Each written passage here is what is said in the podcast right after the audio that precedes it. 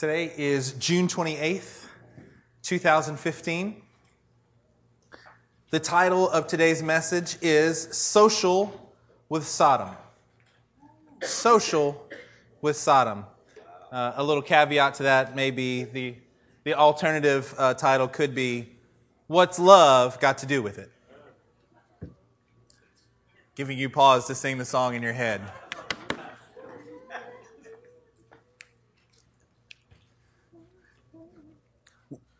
We are living in an incredibly exciting time. Do not be afraid of what's going on around us. This is what we're made for. We are made to shine brightly. The darker the night, the design for us is to be the brightest light possible. The world is getting darker. Lines are being drawn clearly in the sand. You know what? I rejoice in that. Yes. I'm not afraid of that at all. If you just watch the news this week, we've got everything from ISIS celebrating a holy month by planning more and more attacks across the world. Our news media can't even figure out, well, we guess it's this, but nobody's taking credit for it. Hey, it's that.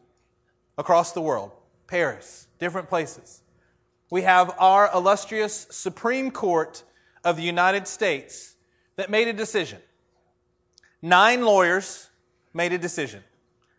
In a 5-4 vote, they decided to redefine marriage.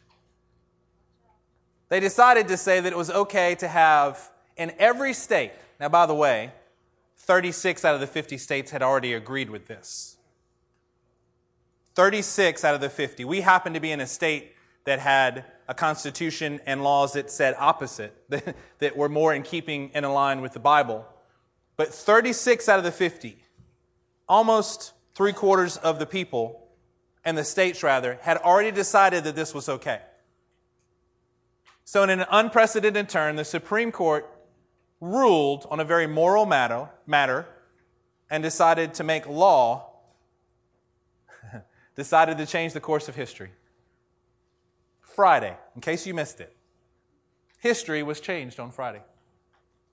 And you and I are here for such a time as this. Amen. This is exactly what we are supposed to be about. The pastors got together this morning, Pastor Matt, Pastor Eric, and I got together this morning, and we said this is too important of a topic not to address. We're not typically a topic-driven church. We're trying to pray, we try to hear from the Lord, and give exactly what the Lord is directing. To not address this seems to be ridiculous. So we're going to talk about being social with Sodom, and I'm going to explain all of this in just a second. Part of what I hope that you get today is this. That you get a clear scriptural understanding, obviously. But I want to put something in your hand today. I want to equip you to be able to go out and talk to the people that are around you. Statistics say that somewhere between 2 to 3% of the United States population are actually homosexual. 2 to 3%. If you include people in our teens and 20-something who have experimented either on college campuses or high school parties or whatever it may be, then you get a much larger percentage than that, maybe 25% according to some. Now, how can people determine this? I'm not always quite sure. Maybe 25%, so 1 in 4 that have dabbled into something which causes them to kind of align with this type of thinking, right? If you've got a weakness, don't you tend to be more sympathetic to those with the same type of weakness? Well, maybe they're much worse than you, but we tend to want to excuse their sin, the extreme. Why? Because it makes us feel better about our sin.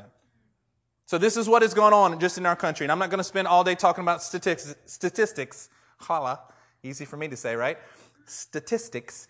We're going to get in the Word and see what God has to say. But we want to be very, very clear on what's being addressed today. We want to be very clear. We are the light of the world. Yes. We are the salt of the earth. Yes. It is our job to be a catalyst everywhere we go. Yes. Everywhere we go, we are supposed to be a catalyst, a standard of righteousness that does not move regardless of what the world around us is doing. There's a lot of things that I think that may come from this ruling that took place on Friday, but we're going to get into the Word here. Let's turn to Genesis chapter 18. I hope you're ready. I hope you have your notebooks out. I hope you have your pens ready. You're going to hear from Pastor Eric later on. You've heard from Pastor Matt. We are unified in this as a church. We are unified in what we're talking about today. Amen? Amen. Social with Sodom. We're going to start in Genesis chapter 18, and we're going to start off in verse 16. Say there when you're there.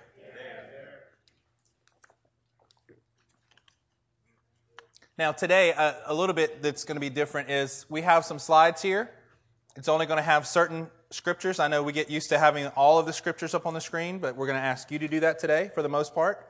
And the scriptures on the screen are the ones that we're going to focus on, okay? Give you a little cheater. You're already going to know what's coming up. Chapter 18, verse 16 says this, "When the men got up to leave, they looked down towards Sodom, and Abraham walked along with them to see them on their way. These were three angels that had appeared. Then the Lord said, 'Shall I hide from Abraham what I am about to do?'" We serve a God who is so incredible that He will not hide His will from His people. Amen. He will speak through the prophets. He will speak through the righteous people, and He will tell them what He's about to do. And this is an example of that.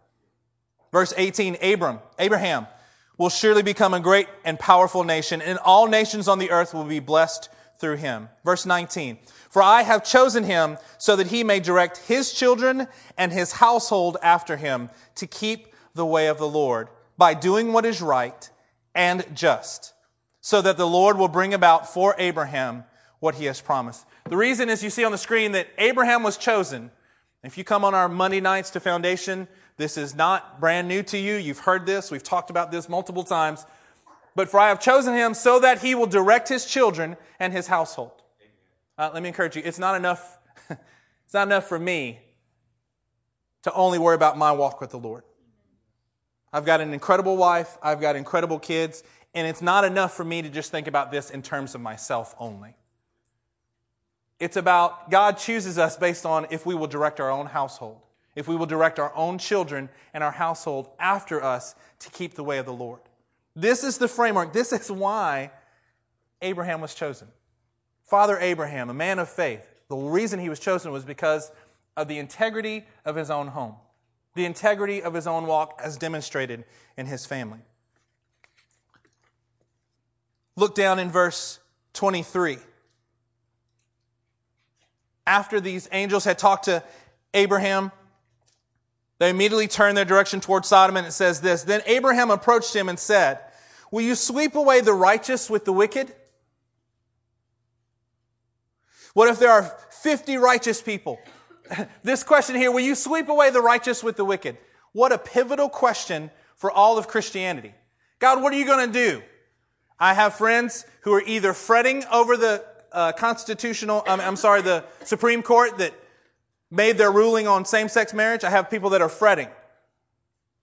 And I have other people who are going, look, this is no big deal. Look, that happened on Friday. See, the world is still spinning. Nothing caught on fire yet. It's just fine. Let's just kind of just move on. It just is what it is. There's both sides of this. Will you sweep away the righteous with the wicked? God, can you handle this? Is Abraham's question. How are you going to handle this? Because there are some bad people out there. What are you going to do? And then the next part of this chapter is what? It's Abraham. He's kind of bargaining with God. So, if you find 50 people, it's a whole city. So let's just say you find 50. God, will you destroy them if you find 50 righteous? And God says, no. I won't destroy the entire city if a small minority of people are righteous. I will not destroy them. Did they deserve to be destroyed? Well, we know the outcome of the story. We know that they did. But Abraham is saying, will you sweep away the righteous with the wicked? God, how are you going to do this? It's troubling to my soul. We see so much sin. How are you going to handle this? Are we doomed for destruction in the process of this? Abraham continues on with this bargaining with God. Well, I know I've said 50, Lord, and you were so gracious that you said you wouldn't destroy him for 50. Look, what about 45? Right? We know the story. This is exactly what it... Well, I mean, you wouldn't destroy the city for, a difference of 5 people, would you, Lord? He says, no, I wouldn't destroy him for that. 45 is the new... is the new standard. What he's looking for. Just give me 45 righteous people. I beg your pardon, Lord. What about 40? 30? 20? 10? He bargains with God, and the truth is he's not bargaining with God, is he? He's getting clarity on God's heart in the matter. Yes. There is a righteous standard that's there, and he's saying, God, will you destroy it if there are righteous people there? No. I won't sweep away the righteous with the wicked. Turn. You can leave the screen right there. I'm going to turn to 2 Peter chapter 2. You guys in your Bibles, you can turn with me there. 2 Peter chapter 2, and starting in verse 4. We'll come right back to Genesis here in just a moment.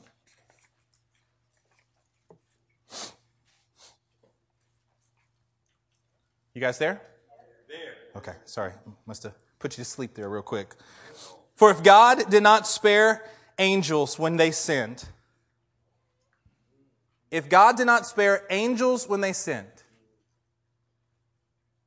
but sent them to hell, putting them into gloomy dungeons to be held for judgment, if He did not spare the ancient world when He brought the flood on its ungodly people, but protected Noah, isn't this the question that Abraham asked?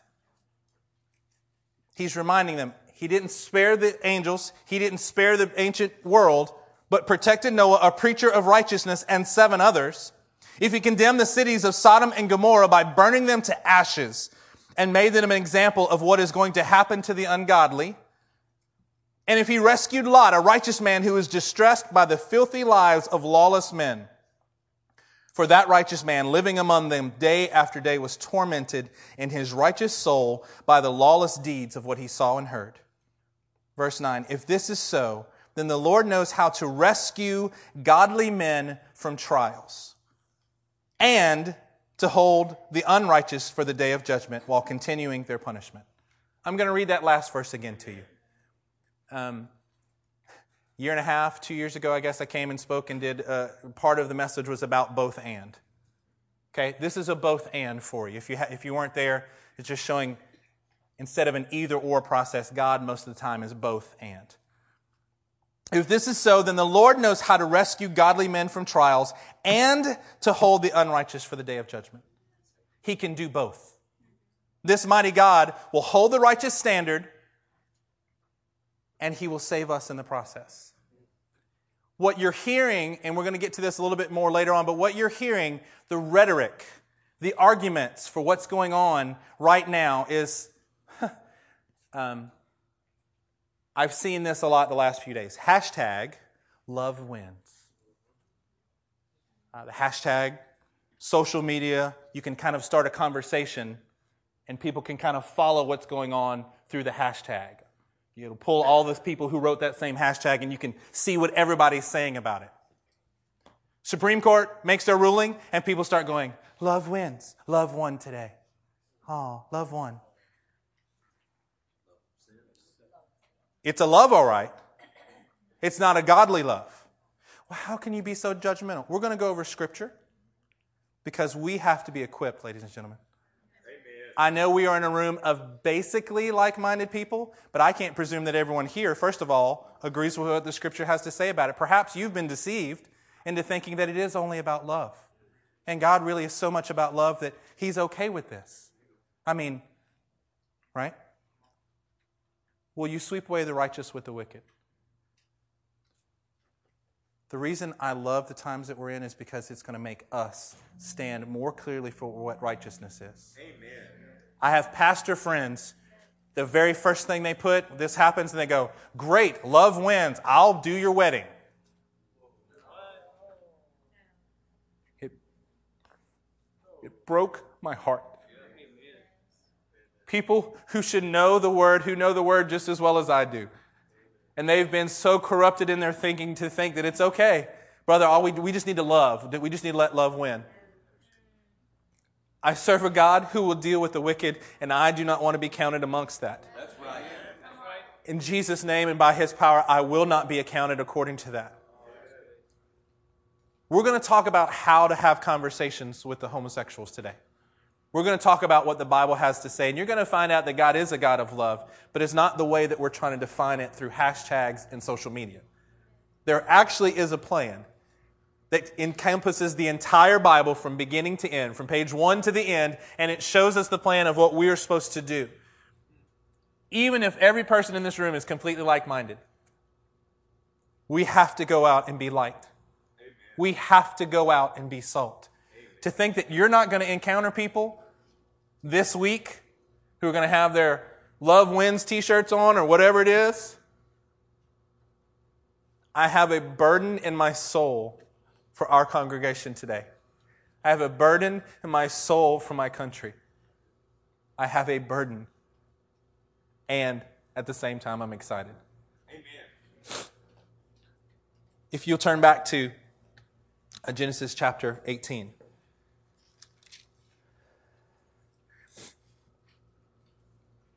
Will you sweep away the righteous with the wicked? The next slide says this.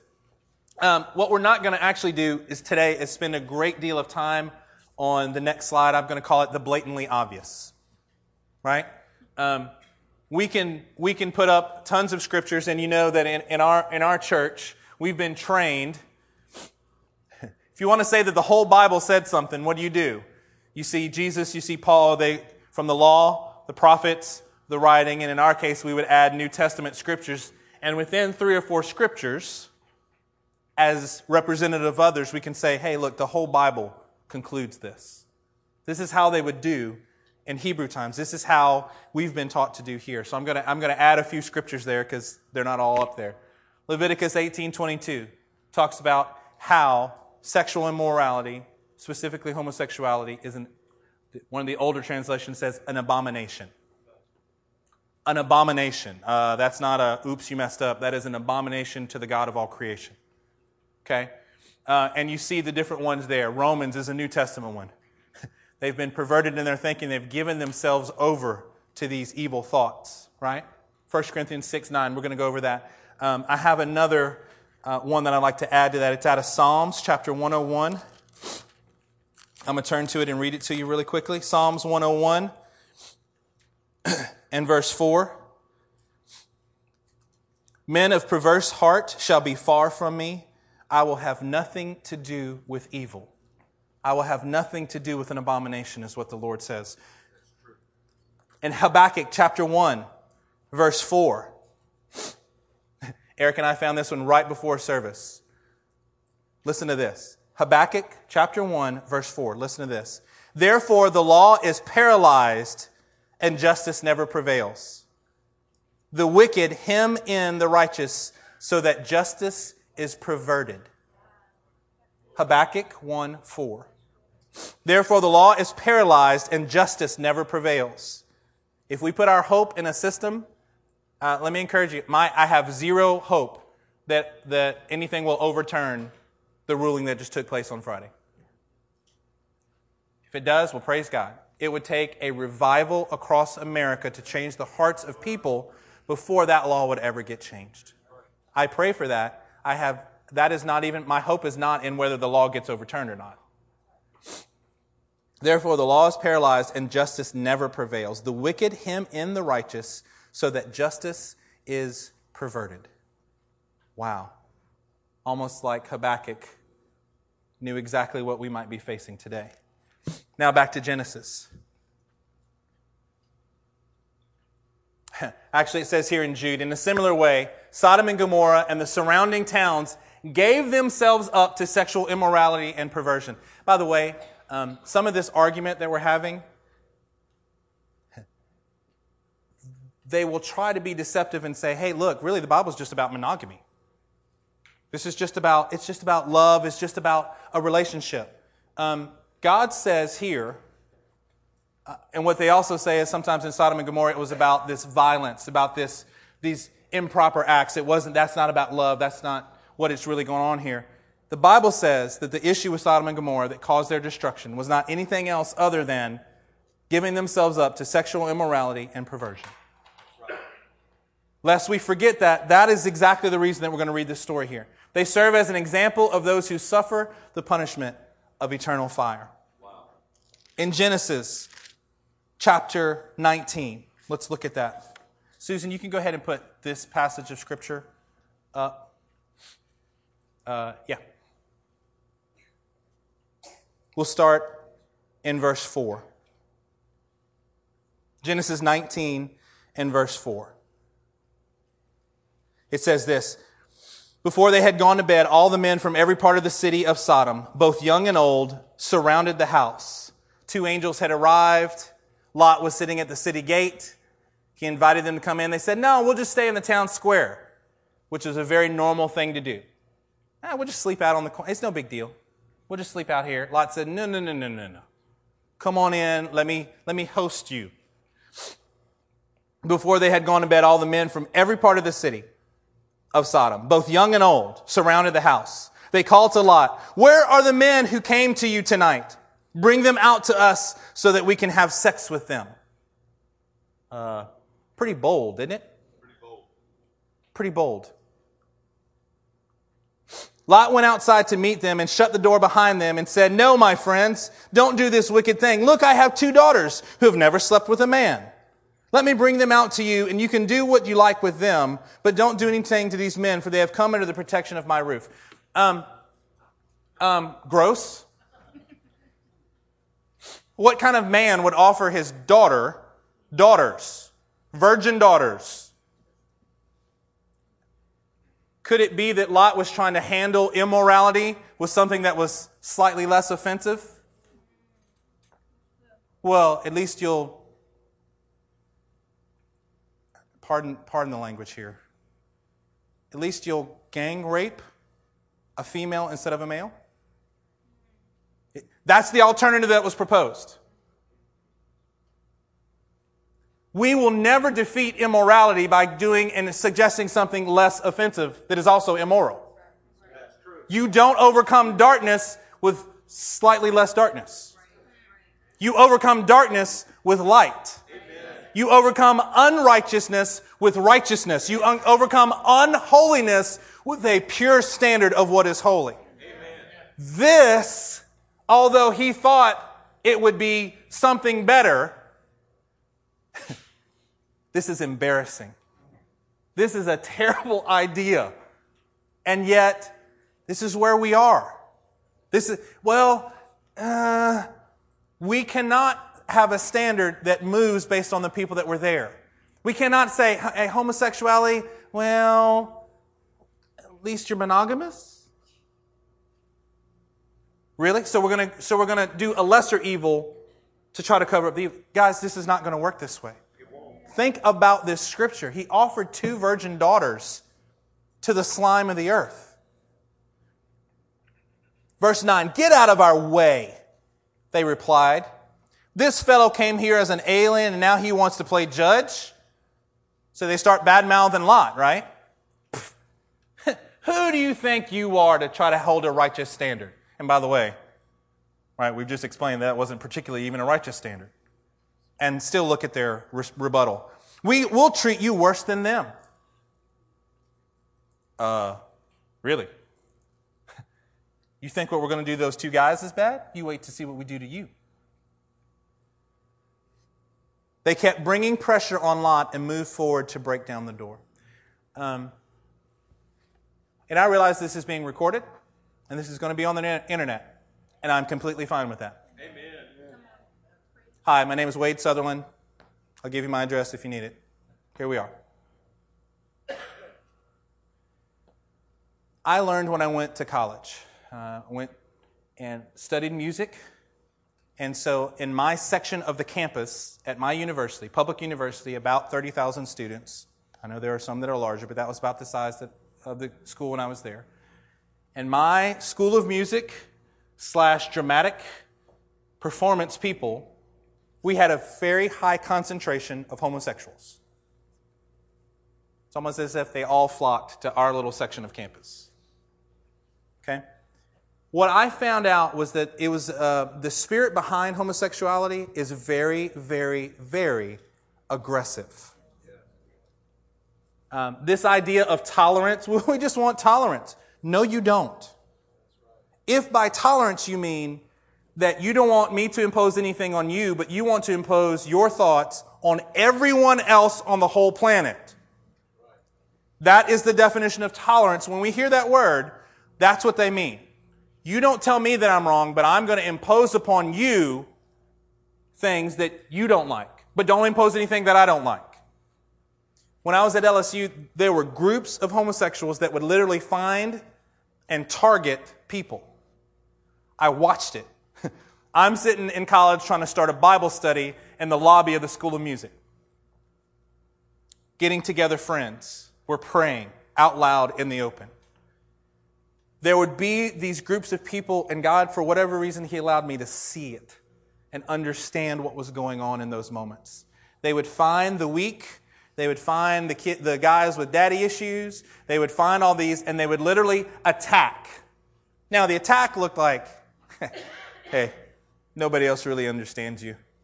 We understand you. Please come be a part of our group. All you need is love. All you need is acceptance. And they would just lure people in. A friend of mine from high school, we went to the same high school. We graduated at the same time. He was my friend. He grew up in a certain denominational church that was very close to there. And they sucked him in, and within about 6 months, he was completely openly gay. 18 years old. Decides that they're right. Ladies and gentlemen, you may look at this, and people may take this Sodom and Gomorrah and say, it really wasn't about sexual perversion. It was because they were so violent and it was so vile. That's why we read Jude that says, it's about the sexual perversion. Don't let that spirit of aggression cause you to recoil. You've been around somebody so they're so aggressive you don't even know what to say. You're just like, We can't respond that way to this type of spiritual attack. We have to be able to stand firm and just say, no, stop right there. Not going to listen to your lies. This is truth, and you're not speaking it.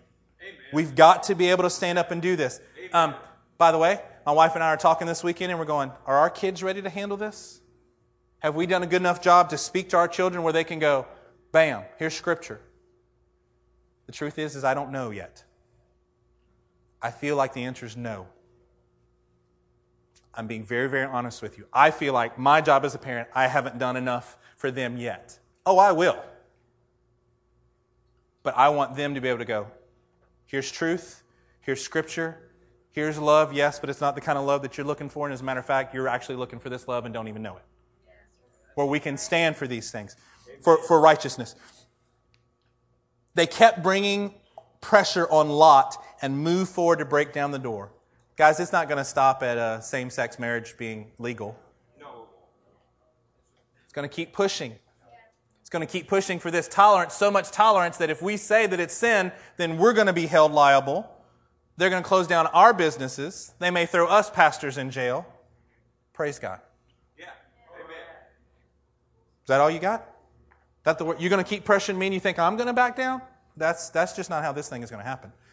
Verse 10, but the men inside reached out and pulled Lot back inside the house and shut the door. Then they struck the house, young and old, with blindness so that they could not find the door. That's pretty blind. They were right outside the door, right? Bam! Whoa! They can't eat. Like, you were right there, dude. Like, how is it blindness and dumbness? I guess because they just got stupid, couldn't find the door. Hey, so when God protects you, He protects you. I don't care how close the enemy is encroaching. When He protects you, He protects you. The two men said to Lot, do you have anyone else here, sons-in-law, sons or daughters, or anyone else in the city who belongs to you? Interesting, these angels are asking questions. We could presume that just these things know, that people just know these things. Just questions. Hey, so is anyone else here? You better get them in here. And you better get out of here because we are going to destroy this place. The outcry to the Lord against its people is so great that He has sent us to destroy it. Verse 14, so Lot went out and spoke to his sons-in-law who were pledged to marry. So he went out. By the way, where did he go out? The door. They were pledged to be married to his daughters. He said, hurry and get them out of this place because the Lord is about to destroy the city. But his sons-in-law thought he was joking. Are you kidding me? Really? God's going to bring... We're not wicked people. We're not wicked. You're wicked, and God is against you. I actually love you enough that I want to tell you that so that you do not be that you're not separated from a holy and a righteous and a loving God. I actually love you enough. I actually love this kingdom enough. I actually love the people of God enough not to let this slide just because I like you. Just because this is another argument that I've heard a lot. I've heard people change their theology. Listen to me. I've heard people change their theology on this point because they started getting to know homosexual people and realized that there was a struggle there and they were fighting against sin. And so sympathy for people who are walking in sin has caused personal friends of mine to literally turn their back on the gospel. Well, it sounds different when I say turn their back on the gospel besides change their theology, right? Yeah. They turn their back on the gospel. They walk away from what is true and what is right and what is holy because they feel bad for this person who, goodness knows, they had such a rough story. I'm sorry you had a rough story. Here's the righteous standard. I actually love you enough to really help you, not to just pretend like I'm going to help you. Verse 15. Susan, you can switch to the other one now. Thank you. With the coming of dawn, the angel urged Lot, saying, "Hurry, take your wife and your 2 daughters who are here, or you will be swept away when this city is punished." We're going to find out some things here in these next few verses that are going to provide a framework for us to understand what we're supposed to do. With the coming of dawn, the angels told Lot, saying, "Hurry." When you look up and you find what that word hurry means, the next slide shows it to us. It's Old Testament number 6965. And it says this. It means a verb meaning to arise. Okay? To stand up. It can designate the following attributes. To show honor and respect. Again, the NIV says hurry. When we say the word hurry here, this is all of the other words that could have been chosen. And this is the bigger picture of what the word that was chosen in NIV as hurry. I think I like the word arise better. Arise. Get up. Rise up. Don't just be in a hurry, but rise up and get something about you that starts getting going. To show honor and respect. Perhaps we should show honor and respect for the Word of God. Amen. And His ways only. To move. Yes. Don't just stand still. We're going to do and advance the kingdom. To recover. Yes. To belong. Guys, this is what the whole problem is with this whole agenda. They're trying to say that they want to belong. The belonging is here. To cost. To be valid. Yes. To appear. To follow. Look at this next phrase. To be hostile. I thought God was all about peace. He is who He is from beginning to end. He is all of this. To endure, to replace, to ratify, to obligate, to establish or strengthen, to fulfill, to provide, to rouse, to perform, to revive, to keep one's word, to appoint, come on now, to be victorious. Yes. Arise. If we are supposed to arise, this is what it looks like. We see here the angels say to Lot, arise, get up, man. Wake up, rouse yourself, be victorious in this. Do not let the enemy come in and steal. Do not let the enemy come in and steal your friends anymore. Do not let it tear down homes. Get up. Do something about this. You cannot be passive and accomplish this word. You cannot sit there. We cannot be still and let these things take place around us and think that God is going to be okay with it. You cannot. You have got to take it to the enemy. You have got to arise. Amen. Back to verse 15. With the coming of dawn, the angel said to Lot, they urged Lot, saying, hurry. Or we know that we're going to replace that for today's version, it's going to say arise. Arise, take your wife and your 2 daughters who are here, or you will be swept away when the city is punished. Again, we mentioned this earlier. It's not enough for me to just get there by myself. That's right. I'm responsible for my family. You know why? Because I'm supposed to be the child of Father Abraham. And he was chosen because he would raise his children and his household in the ways of the Lord. Amen. When he hesitated, the men grasped his hand and the hands of his wife and of his two daughters and led them safely out of the city, for the Lord was merciful to them. Everybody say, he was merciful. He was merciful. They hesitated. Exactly what about the situation that you just left makes you want to hesitate and stay where you are? Was it the part where a large group of people tried to attack two men that had come into your home? Oh, was it the part where you offered your two daughters? Was it the part where God's destruction is going to come? Is that what makes you hesitate? How in the world? And yet we're all prone to doing things just like this. Yes. If you don't think that you're prone to it, then be careful lest the enemy actually get you and deceive you. We are prone to hesitating when we should arise. Amen? As soon as they had brought them out, one of them said, "Flee for your lives, don't look back, and don't stop." Everybody say, don't stop. Don't stop. Don't stop anywhere in the plain. We are now on a journey whether you want to be on it or not. Whether you want to be on this journey with us, you're on the journey, and so I'm going to tell you, don't stop. Don't stop anywhere in the lowlands here. You can't just stop. Look what it says on the next slide. It says this. The don't stop is this. Don't hesitate. When God is instructing you to do something, when there is sin in your life, don't hesitate to get it corrected. Amen. If it costs you everything you have, if you have to lose your home and your job and your health, just lose it all. Don't hesitate and do what God is calling you to do.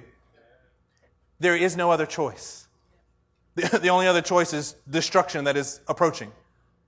Do not hesitate. Flee for your lives. Understand, folks, I wrote that one down. Not only does it say it there, but it's got this implication that, hey, this is a matter of life and death. Yes, it is. This, topics that we're approaching, same-sex marriage, homosexuality, ISIS, what's going on in the world around us, these are life and death issues. We have to pay attention. So many Christians are lulled into a sleep. Just, hey, man, as long as my house is good, as long as I can get from here to back to work and to church, I'm pretty good. No, we don't stop. We don't hesitate. We flee for our lives because this thing is important. If it's difficult for the righteous to get in, hopefully that's us. If it's difficult, well then perhaps I don't want to take this lightly. Perhaps I want to run after this with all my heart and with all my might. It says, don't look back. Verse 17, it says, as soon as they had brought them out, one of them said, "Flee for your lives. Don't look back." Victories or defeats. Don't look back. Don't let the victories that you've had lull you into thinking that you'll be okay this next time. Don't let your failures keep you and draw you back and, well, but you don't know.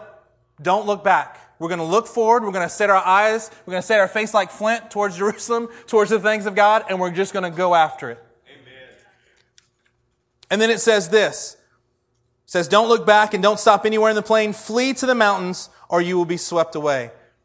On the next slide, I just put, after that one. I just put this. I called it, get to high ground. You just got to get up to the high ground, get to the mountains. Let's see what it says here. Turn to Judges chapter 19. There's a very similar event that takes place to Sodom and Gomorrah here. Are y'all with me? Yes. I'm going to presume that some of the silence is just because we're all in agreement here.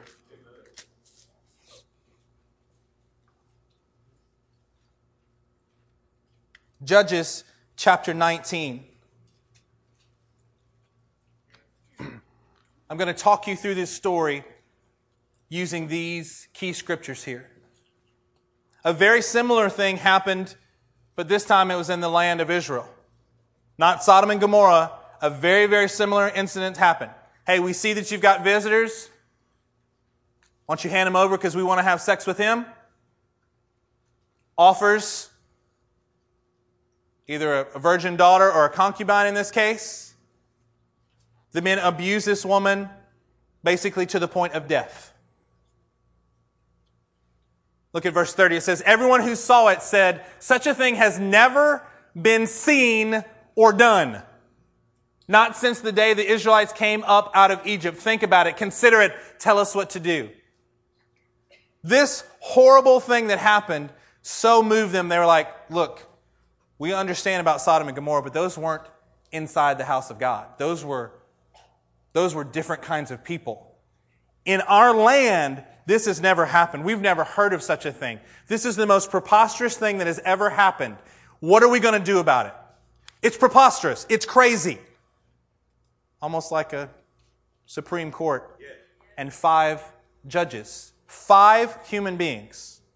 If you really want to get fancy with this, 1 human being, 1 person who would have made a different decision, 1 American literally changed a definition for marriage for our entire 320 million member country. 1. It goes throughout. They rally an army. They get the army together. In Judges chapter 20, verse 21, it says, the Benjamites came out of Gibeah and cut down 22,000 Israelites on the battlefield that day. The preface to that is the Israelites gathered together an army, a large army. And they said, Lord, do you want us to go attack our brothers? These are our brothers. These are the Benjamites. Do we go and do this? And the Lord said, yes, go do it. Absolutely, go out and do this. And the result is verse 21. They lost 22,000 Israelites on the battle that day. Wow. To put that in context, D-Day, World War II, June 6th, 1944? 44. June 6th, 1944. On D-Day, in that one day, approximately 9 to 10,000 Allied forces were lost. Let's go on the high end. Let's say it was 10,000. 22,000. God told them to go to battle, and they lost 22,000 people. Perhaps the victory isn't always in what we think that it's in. Perhaps there's an obedience factor here that is much more important than what it looks like on the outside. Perhaps if they would have stopped after that day, they would have gone, God, you told us, and we lost 22,000. Maybe God doesn't really love us. What happens in the rest of the story? They go back and inquire of the Lord. They're weeping. They're fasting, going, God, do you want us to go back out again tomorrow? I mean, we just lost 22,000 people. Do you want us to go again tomorrow? And God says, yes, go again tomorrow. So they go out again. Then the Israelites drew near to Benjamin the second day. This time when the Benjamites came out from Gibeah to oppose them, they cut down another 18,000. Day 1, 22,000. Day 2, 18,000. In 2 days, 40,000 people. 40,000. You know what they did? They went back to the Lord. They said, Lord, we're fasting, we're praying again. Do you want us to go back out again? The Lord says, yes, for I'm going to give them, go for tomorrow, I will give them into your hands. And they routed the Benjamites that day. They turned the tide that day. Guys, I can't tell you that I have a good explanation for why they lost 22 and then 18,000 and then he finally let them win the next day.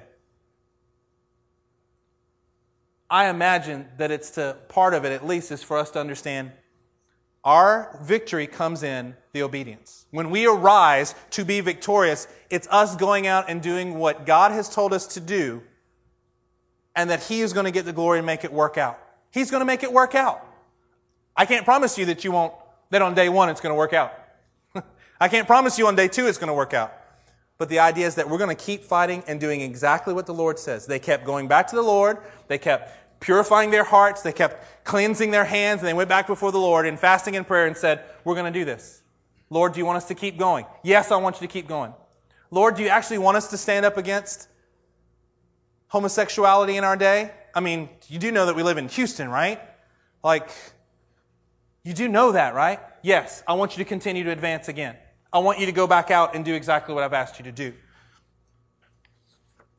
Turn back to Genesis Chapter 19, and it says this. We can start in verse 17. As soon as they had brought them out, One of them said, "Flee for your lives. Don't look back and don't stop anywhere in the plain. Flee to the mountains or you will be swept away."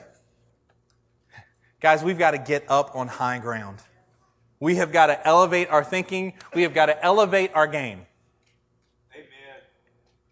Have you heard it lately? Have you guys been paying attention to what God's doing, not only in your life, but in our church's life? Doesn't it seem like there's this cry for holiness every time we get together? Yes. Don't get tired of that. Don't look at that and refute what God is doing and you go, "Well, golly, I mean, aren't we there yet? We're trying to do this thing." Apparently not. Apparently God is calling us to get up on high ground. And He's saying, "Come up where I am," because where I am is where you need to be. But it requires a holiness. You can't just decide if you're good enough. God is going to say, if He's quickening in our heart, if He's giving us words, if the song, if everything that we're doing is saying, "Be holy, folks. Let's take care of it once amongst ourselves." If we're having some issue against each other, we've got to take care of it. If we're having a personal issue between us and the Lord, we've got to take care of it. He loves us too much to let us just slide by and going, "Yay, good job. Way to go." He's saying, "Be holy. Come up on this mountain. Come be where I am." Amen. Turn to 1 Corinthians chapter 5.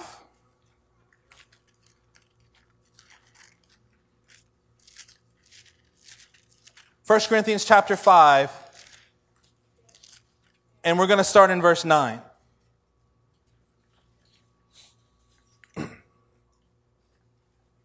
First Corinthians 5, starting in verse 9.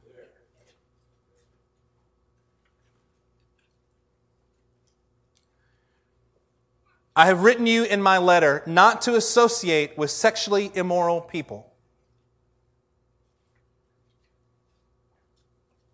Not at all meaning the people of this world who are immoral.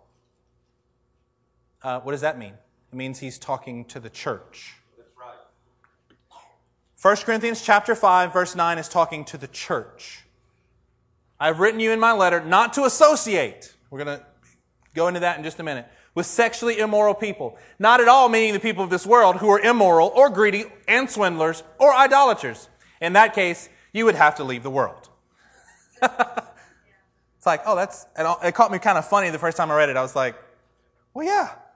If you're going to get away from all these people, not to associate. Verse 11, "But now I am writing you that you must not associate with anyone who calls himself a brother, but is sexually immoral, or greedy, or an idolater, or a slanderer, a drunkard, or a swindler. With such a man, do not even eat." Folks, if judgment always begins in the house of God, that's why I think it's very gracious that God is just encouraging us to get holy. And He's calling us. And there are words of encouragement. And there are words of prophecy that say, "Get holy. What are you doing? Be holy." "Well, I'm doing pretty good." I don't care if you're doing pretty good. Be holy. He doesn't say be pretty good. He doesn't say be better than your neighbor. He says be holy. Why? For God says, "I am holy." He who called us is holy, therefore we are to be holy. This is for the house of God, folks. Amen. Judgment is beginning in the house of God in this passage. And you need to get this. You need to understand the context of this. Look at verse 12. "What business is it of mine to judge those outside the church? Are you not to judge those inside? God will judge those outside. Expel the wicked man," where? "From among you." You know what this means? Let's put this in practical terms. There cannot be a minister who is also homosexual. That's right. I realize that there are people with a title of minister who are working in churches and leading churches and overseeing lots of churches who are homosexual. This passage of Scripture very clearly marks and says, that cannot be. That's right. That cannot be. People who are struggling and, oh, but they seem so genuine. I have some marching orders here, and I may not even like them. But I'm actually going to learn to love it because this is exactly what I'm supposed to do. This will keep me holy. This will keep the church holy. This will keep God's plan on track if I do what He says. My feelings have nothing to do with this. And actually, I do love it. I love it because it's a clear standard. Let's look at not associate. We see not to associate or sexually immoral. For our Bible students here, New Testament in the Greek 48:74. Do not associate. Another ways to say it. Don't get together with, or to mix together, or to mingle together, or to have fellowship with, or to keep company with. Don't be around these people who are sexually immoral, idolaters, greedy, slanderers. Don't be around them. Don't go out to eat with them. We just read it. It says don't even go eat with them. Wow. Perhaps we serve such a holy God that we are supposed to reflect Him. If we are His children, we do what He does, and He says that there's a line. That's right. You can leave those things behind and come to this side of the line, but you can't have both. In this case, it is not a both and. You can't keep your own lifestyle and say that you're going to be in the house of God. Another word that's a synonym, means the same thing as 48:74, is koinonia. Pure fellowship. Do not have fellowship. Do not intertwine your heart and your life with people who are sexually immoral. Don't do it. That's right. You ready for this? 42:05. Take a look at that Greek word. Do not associate with sexually immoral people. The word is pornos.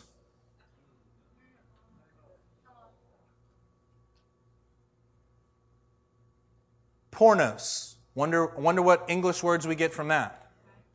And this word means exactly what you think it might mean. A whoremonger, a fornicator, a male prostitute, the effeminate, an impure or unclean person. This word means what you think it means. Male prostitute is kind of interesting, right? These are people inside the church who are paying to have sex with other men. Sexually immoral. Don't associate, don't koinonia, don't fellowship with these people inside the church. Here's where the love and compassion comes in. There's a righteous standard for God's house. We are not to associate. But what about the people who aren't in the church? Right? Remember, it was almost kind of hit us funny going, I'm not talking about the world, like you couldn't hang out with anybody. You could never get to know anybody that way. We couldn't have people who go and do ministry in very highly homosexual areas of town. Why? Because they're not supposed to associate. Let's go to, that was 1 Corinthians 5:9. Let's go to 1 Corinthians 6:9. Amen. Isn't that good how God put these numbers? Just real close. I know this was other people that did the chapters and verses, but even how God allowed it to work out where it helps me to remember. Oh, 1 Corinthians 5:9 is about the church in the house. 1 Corinthians 6:9 is out of the house. Are you guys with me? Yes. Is this too simple? Okay. I hope that it's clear because I want you to walk away and be able to do these things. I want you to be able to have a conversation with your neighbor that includes these things. I feel like that this is just the right amount for you to be able to take it and take your notes and be an impact around you on these subjects. We are equipping you. That's what we do as pastors. We equip you to go do the work. I'm equipping you today. 1 Corinthians 6:9 says this.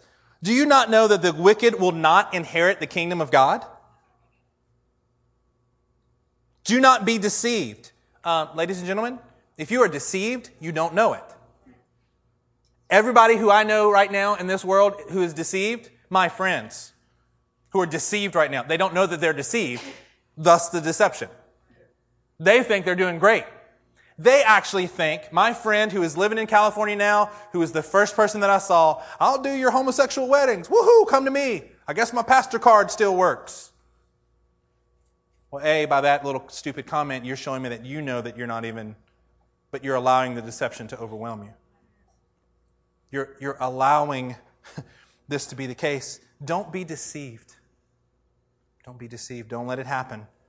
You know how you don't let it, you're not deceived? You have to love the truth. That's right. Love. I want the whole truth. I want it all. God, I do not want to veer from your truth. Even if I'm a terrible representative, I still love your truth. Give me grace to be what your truth is saying. Your standard is so good, I do not want to veer off that 1 degree, because that 1 degree will separate me from you. Don't be deceived. Neither the sexually immoral,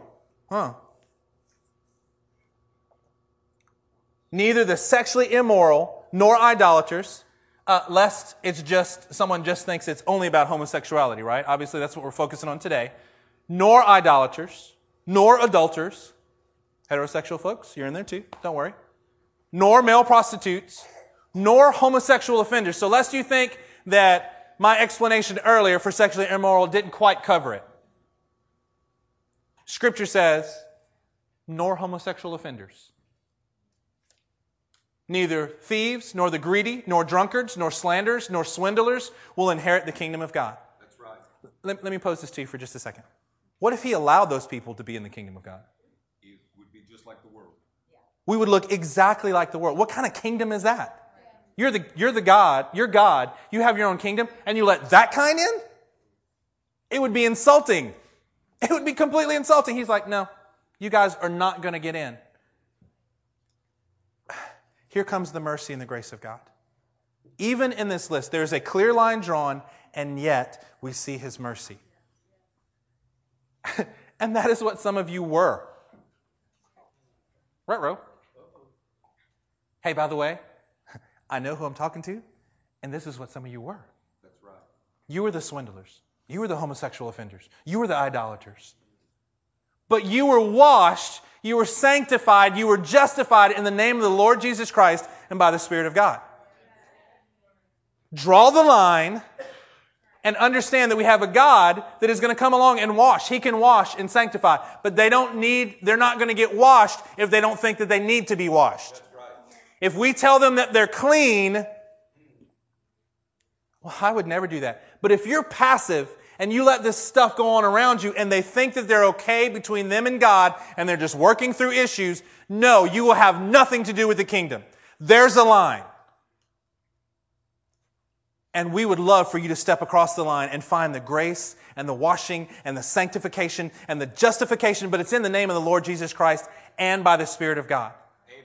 I'm not going to change the line because I really want you over on this side. I'm going to say, you're on the wrong side of the line. I love you. I love you. You're my friend. You're my neighbor. You're my coworker.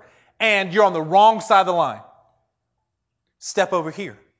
Well, how do I do that? Well, that's a whole different discussion. Now I can have that discussion with you, but if you think that you're righteous because you're a quote-unquote good person, I'm showing you through Scripture, word for word, that you're not even in the kingdom. But I'm a Christian. No, you're not. Oh, that's so judgmental. I'm just going to read the Scripture, folks. You can think about it what you want. Here is the standard. I'm not allowed to move the standard. You're not allowed to move the standard. This is saying they have no part in the kingdom. God will have nothing to do with them. Now, is it really loving for me to allow someone to stay in a dying state when I have the ability to do something about it? Love wins. Not like that. You mean show you how love will win? You speak truth. You speak truth every time you come across it. You never back down, even if they're forceful to you. Even if they laugh at you and ridicule you. You stand firm because this is the only way that they can get out of this. This is what some of you were. But you were washed, sanctified, justified in the name of the Lord Jesus Christ and by the Spirit of God. Amen. Goodness gracious. Talk about getting to some high ground. Man, we want to do this. Next slide. What's love got to do? You really want to have love win? This is how we do it. We love God's standard enough to refuse to denigrate it in the local assembly. I love God's righteous standard. I love it. I love it with all of my heart. Amen. I love it with all of my being, and the parts that I haven't yet figured out is just because I don't even know that they're not aligned yet. So when he shows me, I'm going to get it in alignment because I love his standard. I've got to love God's standard enough to refuse to let this become like that. Pastor Eric answered it perfectly. Well, what happens if God would allow those people in? Well, it looks like everything else. What happens if we don't hold the standard here? Then we look like everybody else. That's right. There's no point of church if we're not going to hold up a standard. There's no point. You guys go do something else. It'll save time and money and just go play. Because unless we love people enough to hold this standard, church isn't even worth it. That's right. We love the kingdom enough to represent the truth no matter what the prevailing social winds are. Guys, it's going to get worse. It's going to get much worse, actually. I sent a video to some of the teams that I oversee on my job, and I was like, look, it very well may be that in the near future I'll be in jail. Amen. Amen. What an honor. What an honor. And in the natural, that's crazy for me to say that, right? I mean, who wants to go to jail? I'm going to love God's standard enough. If it costs me everything, I'll do it. I'm going to love His kingdom enough that I don't care who comes against me. I'm not even angry when I'm not angry even when I talk to homosexuals. I'm going to love them enough. My perspective, I'm going to love you enough to be so truthful with you. You can hate me. You can punch me in the face. You can slash my tires. And by the end of this conversation, you'll know that there's a righteous standard. Right. You'll know at least which side of the line that you're standing on. I want you on this side. I want you to, but I can't want it for you. You've got to be willing to leave that lifestyle to come and do this. We've got to love people enough to advocate for, to arise and engage in the life-changing power of Christ. Does this sound better when you think about love this way? Yeah. I'm going to actually love them enough to not allow them to die in their sin. How have we changed these things so much? And this is what some of you were. You were washed, sanctified, justified in the name of the Lord. Next slide. I'm going to give you 3 areas as I wrap up. 3 areas so that you can win arguments, so that you can allow God's Spirit to get in and change somebody's heart, okay? Some of you are very good at this. You don't need these, and amen, just sit there and be wonderful, right? But I want everybody in the room to have some steps that you can do so that you don't get sidetracked and lose and have a lost person win an argument against you. By the way, we're not arguing. We're not wrestling against flesh and blood. There's spiritual powers here. But please understand, I want to give you tools so that you can engage people. And if they're pushing hard, you can just push the same amount. Don't give up any ground to the truth. 1 is topic. 3 T words that you can keep in mind. Topic. Stay on topic when you're talking to someone. Don't engage in peripheral arguments. Don't engage in things around. Well, the church is messed up on a lot of things. That's not what we're talking about. We're talking about this right in front of us. We're talking about the fact that you're a homosexual. Let's stay there. Well, but I've seen all kind of posts and articles from slavery to segregation to... That's not the topic. Stay on topic when you're doing and when you're talking to someone. You will gain a lot more traction if you don't let somebody weasel out and have an argument that you haven't thought through, and then you're like, right? Stay on topic. Utilize scriptures, not analogies. Amen. Folks, if you don't have enough scripture in you, then work on it. Amen. Then write them down and put it in your wallet. Amen. Then put it on your phone. Come on, somebody say amen in the house. Amen. If you use analogies, you know what they're going to do? They're going to use another analogy, and theirs may be better than yours. They've probably spent more time thinking about why that homosexuality is okay, then maybe you've honed in your argument about why it's not okay. What does the Word say? And the truth is, you'll find out real quick if they are out of the kingdom or if they have a soft enough heart that God may be able to cleanse and justify them. If they're like, well, look, we're going to argue everything else but the Scripture, well, then you know exactly where you are. You're going to plant the seeds that you can, but don't just get off into an analogy land. Well, I mean, if this is the case, then stop. Find the Scripture. You're either in the kingdom or you're out of the kingdom. Where are you? Push it back to Scripture. God is the complete definition of love. A corrupted version of love does not define God. This is what church people do. They'll ignore the Old Testament I said church people, I didn't say real believers, right? They'll try to ignore the Old Testament. The Old Testament God was harsh, but Jesus was full of love and compassion. Yeah, he was an exact representation of the Father. That's right. So if you think that Old Testament was something, it's the both and of these. You can't ignore. I really like the second story of my house. I think I should just do away with the first floor of my house. Then you don't have a house. It's built upon something. You've got to stay with the complete definition of love. We've talked about it this entire time. Love wins. They're redefining that. So if somebody say love wins, don't go, oh, praise God. Love wins. There was a certain president of ours who did a funeral for a pastor the other day.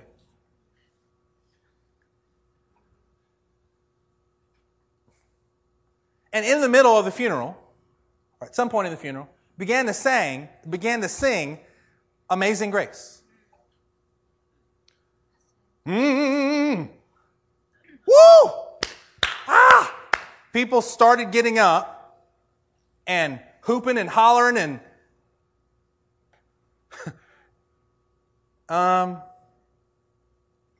Mr. President,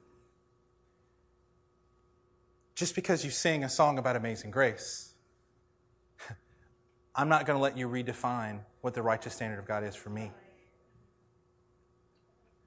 The fact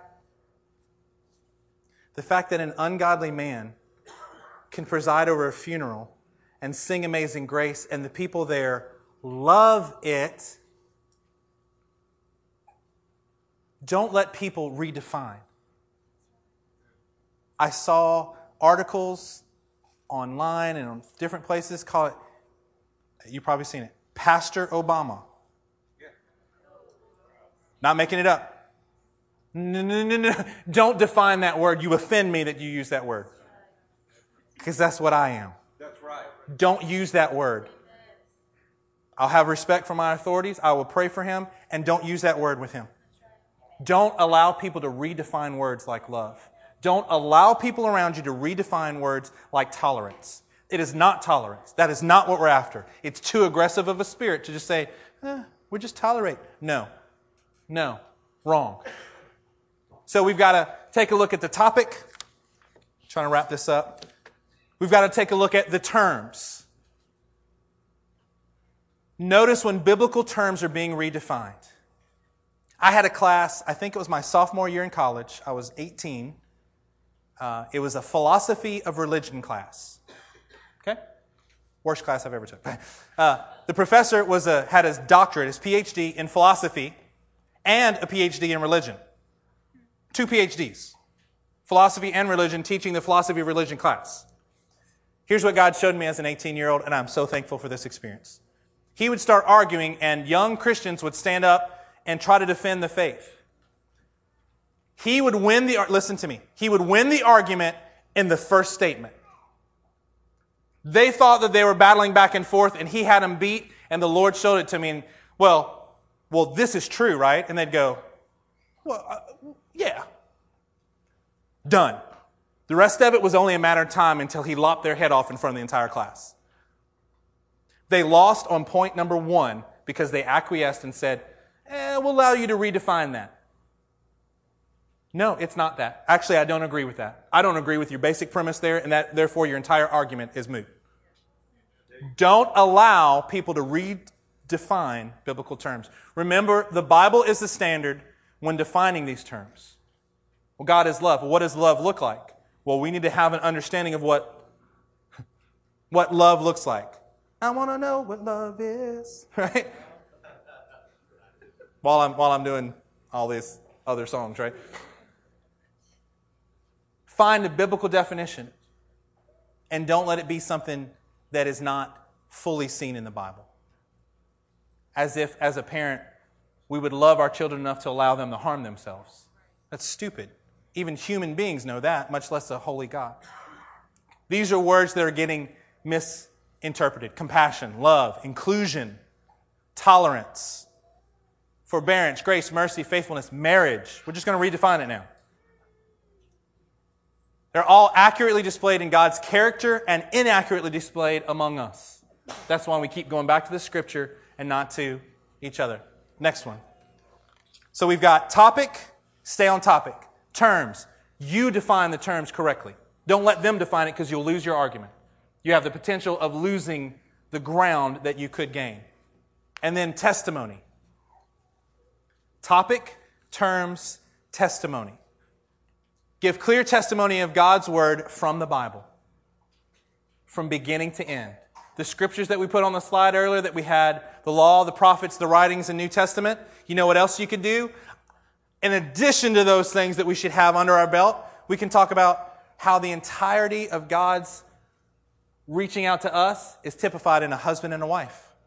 Our roles and responsibilities. You can go so many different directions that are defining it through clear testimony of God's Word. Give clear testimony of God's character from the Bible. He's a righteous God. He is a holy God. Show examples. Read 1 Corinthians 5. Read 1 Corinthians 6 to him. Have something that shows the very testimony of God. Give clear testimony of God's power from the Bible and from your own experience. You know what no one can ever argue with us as believers is the fact that we actually have power behind what we say. We actually have a God who can quicken us and cause us to, and again, I keep saying argument. I hope you understand.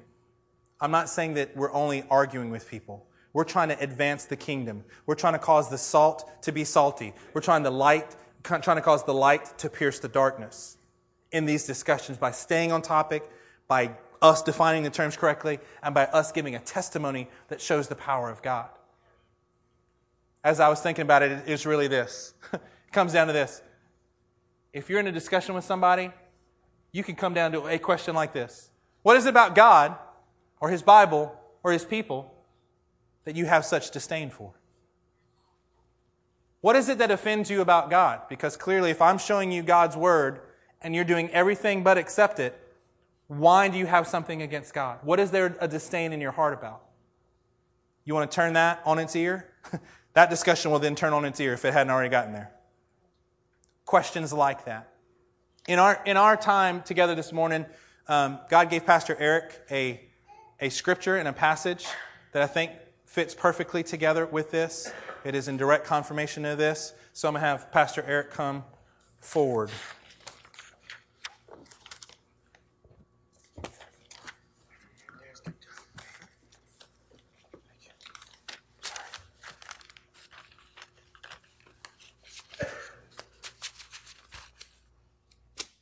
In our time, there are churches working to be emergent. They're working to be relevant. Some churches are standing out because they say they honor dead men in their wishes. Someone in the 16th century set their church's response to today's problems. I want you to know that the Spirit of God will always keep us relevant because the truth is an immutable standard. Tape measures are not subjective. They don't change based on how you cut the board. The tape measure is the tape measure, and the standard of God defines for us what is right and what is wrong. You don't have the right to amend it. The marriage supper of the Lamb is the great Lamb of God, the Lion of the tribe of Judah, and hear me, the bride of Christ. This has been defined since before the creation began. You can find that in the scripture. The 3 T's that Pastor Sutherland gave us. They're not to win an argument. I understand the terminology. We're working at how we say this. They're to keep our conversations from failing. They're to keep them on track. Guys, mercy has been redefined to mean that there's no penalty for sin. Say, what's mercy? Well, mercy's that I don't get punished and I should. No, that's not mercy. Mercy is that a wicked man can become righteous, that the righteous are not swept away with the wicked. We need to redefine mercy in biblical terms, not today's greasy grace terms. The word that I got this morning came from Judges 5.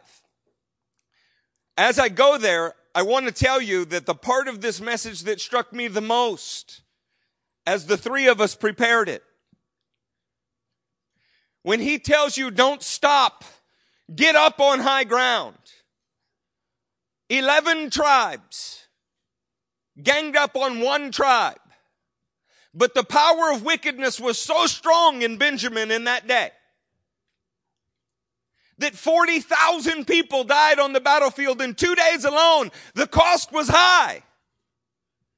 4 or 5 times what the Allied forces lost on D-Day. But they didn't stop because God's standard was at stake. If his standard is wrong in the house of God, the pillar and foundation of truth, then the world has no hope. If you change the tape measure, if it becomes subjective, how will anyone know where they're at? You are supposed to represent the standard. By the way, while we're on the topic, we're not just talking about homosexuality. Listen to this word, porn. If you have any experiential knowledge with it of any kind, we were talking about you. Listen to this word, idolater. If you love something even half as much as you love Christ, then you know something of idolatry. Drunkard, swindler. Holiness is the one word that ought to come to mind when you think of God and his people. Guys, there is no victory without cost. Israel paid a terrible cost to fight for what was right. There is no victory without cost. There is only victory at all cost. What are you willing to do for the standard of God? What are you willing to do to take your stand in this day? We can sit on our salvation, cross our arms, be powder puff Christians, and watch the world go to hell in a handbasket. But I think the word today is wake up. Wake up! How dare we contemplate by the campfires during the day of battle? Some of us were these things. That means your very testimony is the key to unlocking their bondage. You say you were born this way. Well, I too was born a sinner. But the living God has set me free. And he'll set you free. You cannot pretend to be in Christ and live like that. We're not going to disguise your bonds for you. We're not going to paint your chains as clerical collars. Instead, we're going to tell you where you're in bondage and tell you the living God set us free. I got a word this morning from Judges 5.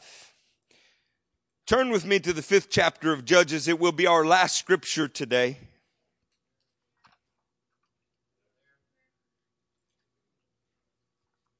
I was sitting in the parking lot this morning at 5 till 6. I was so engrossed in this that when Pastor Wade knocked on the glass, because I was still in my truck, reading the word scared me. Listen to this word. Starts in verse 12. Wake up. Wake up, Deborah. Wake up. Wake up. Break out in song. Arise, Barak. Take captive your captives, O son of Abinoam. Israel was facing its largest battle up to that day. They were outmanned militarily. They were outmanned with equipment. They were outmanned in experience. And the word for the leaders was wake up. Wake up, this is the time to go get our captives and take them back. Then the men who were left came down to the nobles. The people of the Lord came to me with the mighty. Some came from Ephraim. Somebody say, some came. Whose roots were in Amalek. They had been in Amalek, but now they're coming with the people of Ephraim. Benjamin was with the people who followed you. From Machir, captains came down. Somebody say captains came down. From Zebulun, those who bear a commander's staff.